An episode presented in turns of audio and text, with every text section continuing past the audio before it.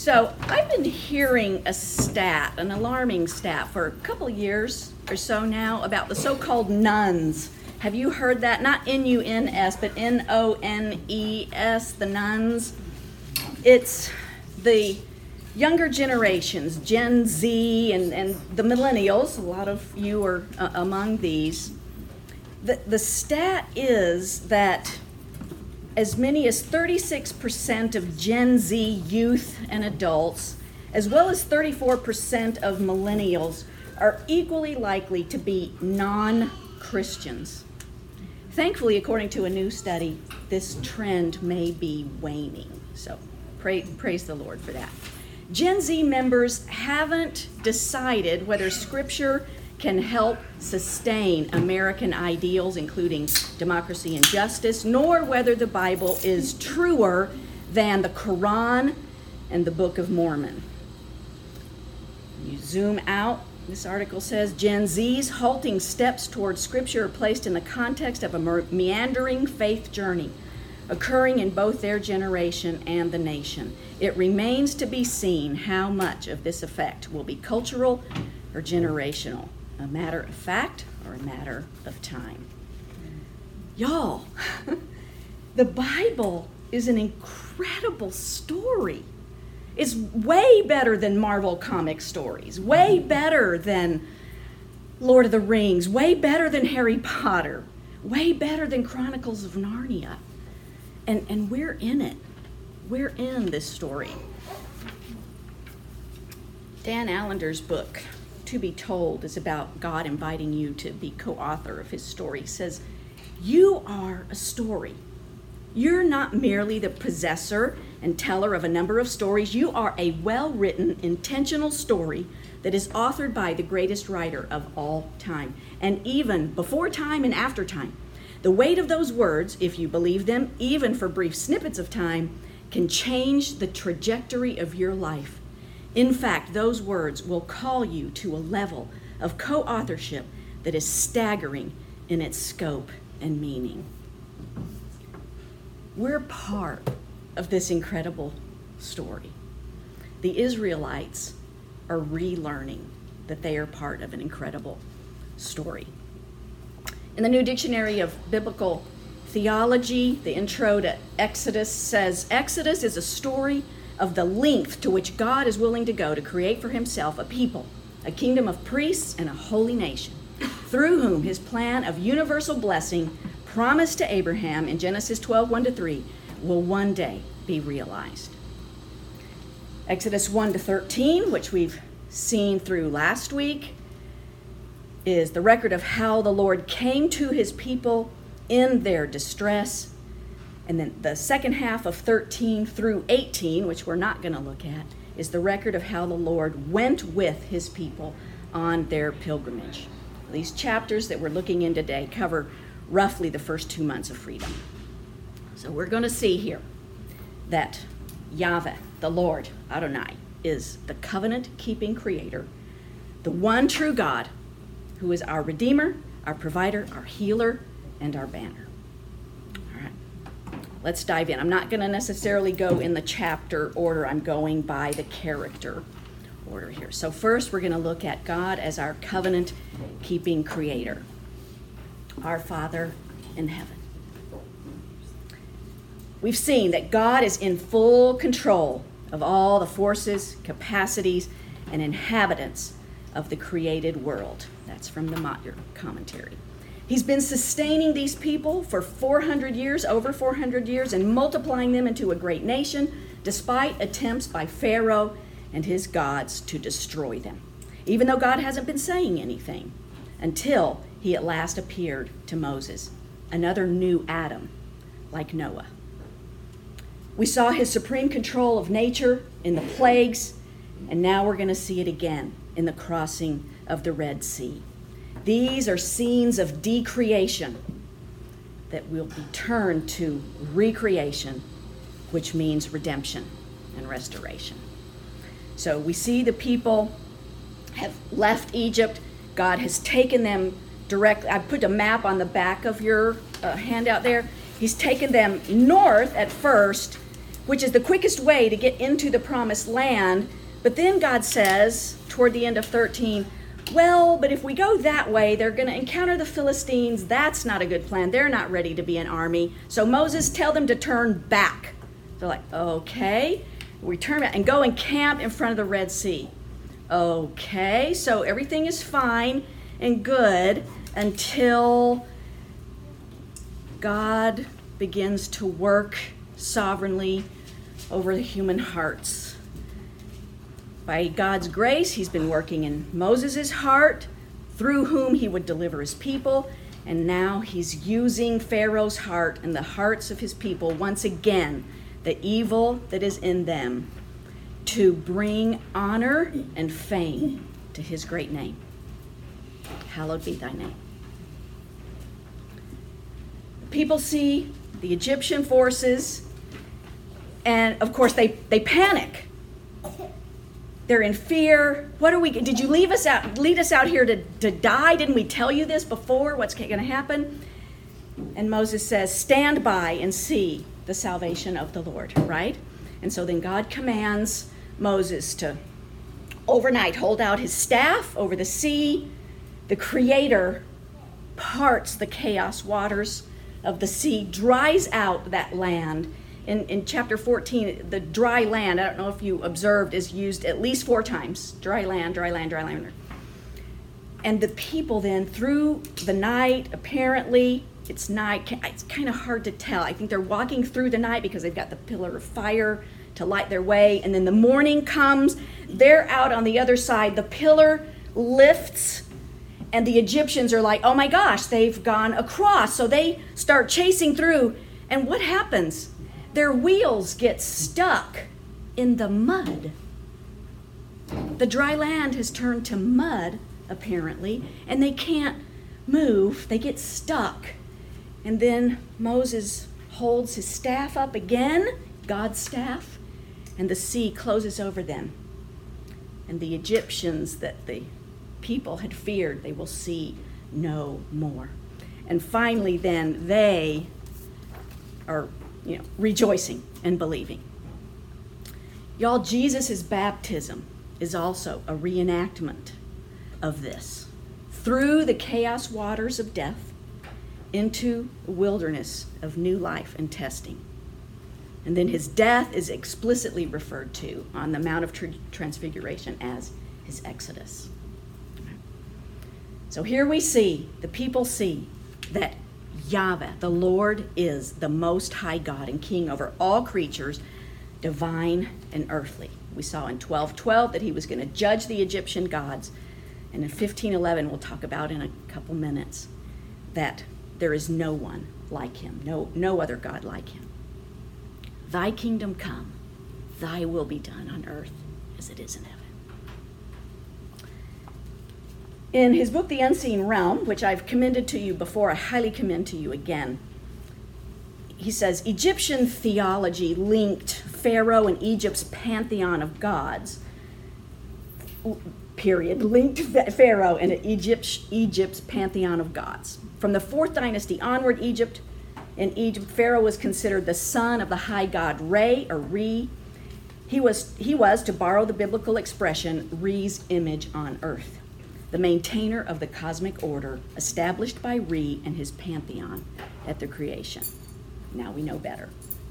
This has been a showdown not between Israel and Egypt, but between rebellious divine imagers of God who have led Egyptians to worship them and the one true God who actually created them and alone is worthy of worship. We see now Yahweh beginning to reclaim the nations after scattering them at the Tower of Babel. All right, now we're going to look at God as deliverer and redeemer. Deliver us from evil. So, chapter 13 continues with instructions about how to memorialize the Passover and Exodus from Egypt. In 12, Moses passed along instructions from God about the lamb, what they're to do before the event. And here he's giving more the consecration of the firstborn. Uh, Megan mentioned this uh, last week there's, there's a word in 13, 14, uh, 13, 13, pada is the Hebrew word. In your ESV translation, it says redeem, but it actually should be translated ransom. So a ransom is something pay, paid in exchange for, like if you're kidnapped, you pay a ransom to keep the, you know, kidnappers from killing, whatever. And then there's redeem, Gaal, which we see in chapter 6, and we're going to see it again in uh, chapter 15. But this ransom is what gives the idea of substitution, as Megan was saying. This is where God begins to reveal substitution. Right? The lamb is being substituted for the firstborn. Forgive us our debts as we forgive our debtors. And then there's the Feast of Unleavened Bread. I won't go into this either because Megan uh, mentioned it as well the leaven, actually, the meaning of leaven doesn't get explained in the Old Testament. It takes Paul in 1 Corinthians 5, 7, and 8. Well, I'm starting with 6. He says, Your boasting is not good. Do you not know that a little leaven leavens the whole lump? Cleanse out the old leaven, that you may be a new lump, as you really are unleavened. For Christ, our Passover lamb, has been sacrificed. Let us therefore celebrate the festival not with the old leaven, the leaven of malice and evil but with the unleavened bread of sincerity and truth. So the old has passed away, new things have come. Right? All right, so then jumping back to the, the deliverance and then the final destruction of Pharaoh's army, the people believe God. They believe Moses. And they break out in this incredible worship song, a magnificent worship song. As uh, Tim Mackie of Bible Projects often says in the pie, listen to the podcast, he says, This is something you need to grab a cup of tea and you sit down and read and just ponder this. So I don't have time to go into all of this song. It's a magnificent song of praise to the Lord. And it gets used again, lines get used again and again and again throughout Scripture. So Blackburn in his commentary says, Now for the first time, Israel herself proclaims, The Lord is his name. In verse 3. God had told them back in chapter 6 that he would bring them out, he would deliver them, he would redeem them. Finally, they believe it, at least for a couple days. so now they know that Yahweh, their God, is supreme over all other gods. Verse 11 of chapter 15. Who is like you, O Lord, among the gods? Who is like you, majestic in holiness, awesome in glorious deeds, doing wonders? Y'all, that would be an empty comparison if these gods were imaginary, like SpongeBob SquarePants, Barney the Purple Dinosaur, Kermit the Frog. These are real beings in rebellion against God and enemies of God's people. This comes out for us dramatically in the New Testament as Jesus encounters demons and as Paul tells us that we wrestle not against flesh and blood, but against the rulers, against the authorities, against the cosmic powers over this present darkness, against the spiritual forces of evil in the heavenly places. This is still true today. Just because we're Western materialists doesn't mean the spiritual realm does not exist and is not still fighting against us and God and is not our enemy. It is evident everywhere you see oppression, injustice, immorality, killing, greed. So, this God, their God, is going to take them into the land he promised to their ancestors. This is toward the end of the song. And along the way, the other nations they encounter will be in fear and awe of him who delivered them. Why is it so important to memorialize these events? Because it links future generations to the story. It is participation through commemoration unto obedience. By remembering and reenacting the events, succeeding generations participate in them. Baptism and communion for us is our participation in these events, making us one with the people of God throughout time and space. I have um, at the end of your, on the back of your handout, the end is a quote uh, that I won't have time to read about participation from Norm, Norman Wirzba's book. It's really incredible. Now, next, God as the provider and sustainer. So,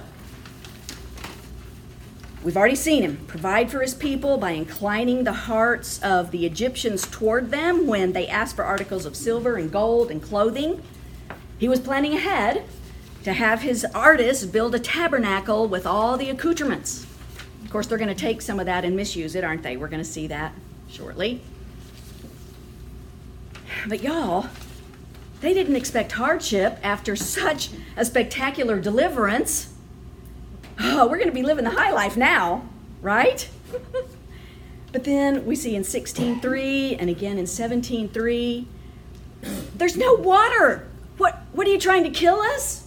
There's no food. Did you leave us out here to lead us out here to starve to death? so they move along and they come to a place called Mara, which means bitter. And the only water, it's like three days later, they're, they're like running low on provisions. There's water there, but they can't drink it. It's bitter. But God can make bitter things sweet. He tells Moses, Look, see that tree over there that God planted there, who knows how long before? Throw that into the water, and the water will be made sweet. And then it says in 26 of, of 15, he, he issues the, fir- the first test. It's a little commandment, a little statute. Uh, he wants them to learn to follow him to trust Him, to listen to His voice.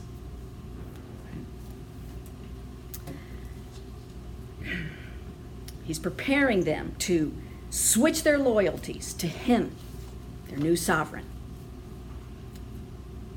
And they drink the sweet water, then He moves them on to another place that has an oasis with 12 springs and 70 date palms. 12, 70. We see those numbers a lot. Those are those come up again and again. All right. Then he moves them on again, and they're getting hungry. So God is going to provide here food and rest. Give us this day our daily bread. It's another test, it says. He's going to test them to see if they would trust him. So they learn that they're to go out every day and collect so much. And as it turns out, he who collected much didn't have too much, and he who collected little didn't have too little. It was amazing. But there wasn't going to be any on the seventh day. On the seventh day, you're not supposed to gather, you're supposed to rest. There's going to be enough on the sixth day for the seventh. So don't go out. And don't leave any each day. I'm going to give it to you each day. Because if you leave it, it's going to turn moldy. You got to trust me for your daily bread. And of course, some of them don't. They leave bread that becomes moldy and they go out on the seventh day. Whoops, there's, there's not any.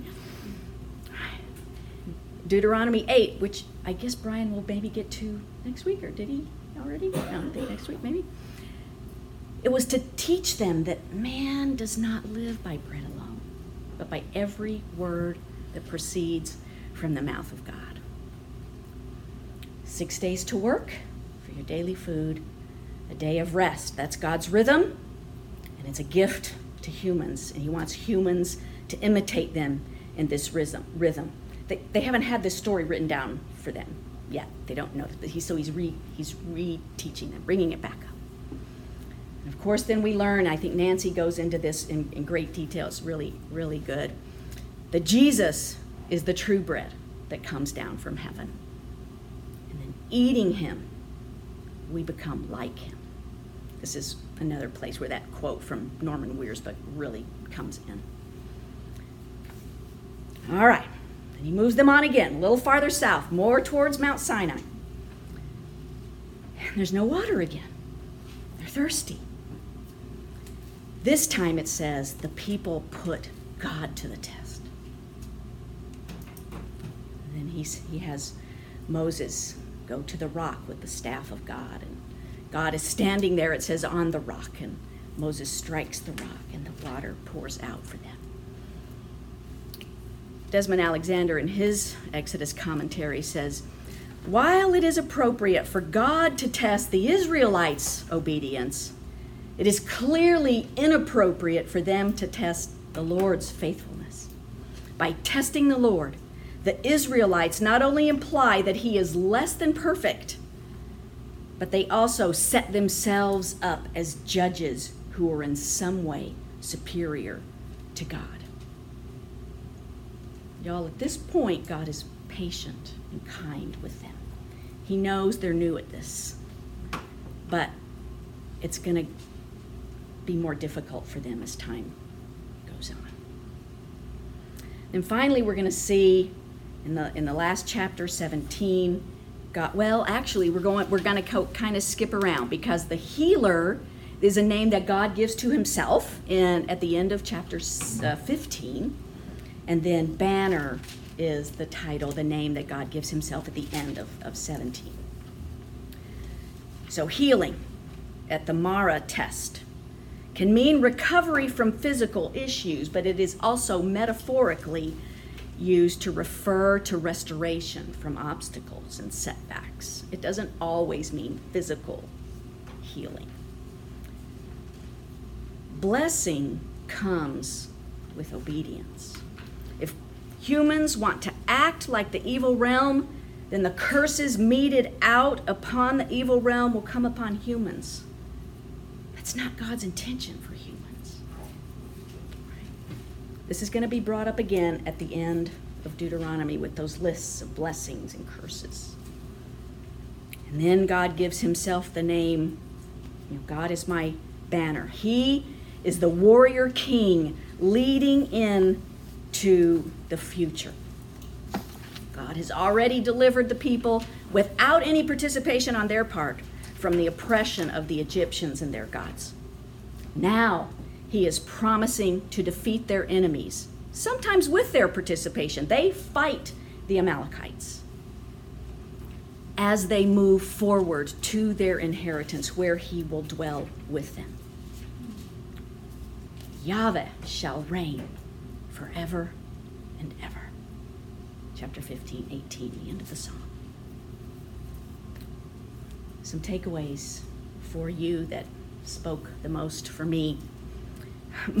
Motyer introduces uh, his chapter about this in his commentary. It says, Walking with God is no primrose path.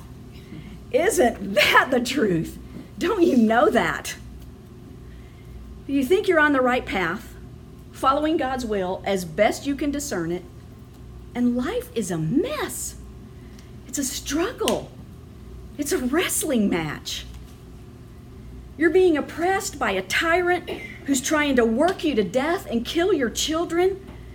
But God's there, watching, sustaining, providing, working out his purposes that you aren't privy to. Have faith. He's worthy of your trust and then trust and obey. I grew up Baptist, and trust and obey, that old hymn, was just one of my one of my favorites. It's because I think those are really hard for me. God is the creator. We are his creatures. He knows all things, including our hearts. We have limited knowledge and must trust him. That was his call to Adam and Eve. In trusting God through all the challenges of our life, our faith is proved genuine. And we move on to maturity that we might be made into Christ's likeness and flourish as God's earthly images, created to rule and reign with Him. This is the story you are a part of. I am a part of. If you're having a hard time believing that, I want to encourage you to write down this affirmation and say it to yourself several times a day. I have it up on an index card on my mirror, taped to my mirror. I'll say it a few times. I am, fill in your name. I am Lisa, in whom God dwells and delights, and I live in an unshakable kingdom. I am Lisa, in whom God dwells and delights, and I live in an unshakable kingdom. I am Miranda. I am Lauren. I am Courtney, in whom God dwells and delights, and I live in an unshakable kingdom. For yours alone are the kingdom and the power and the glory now and forevermore.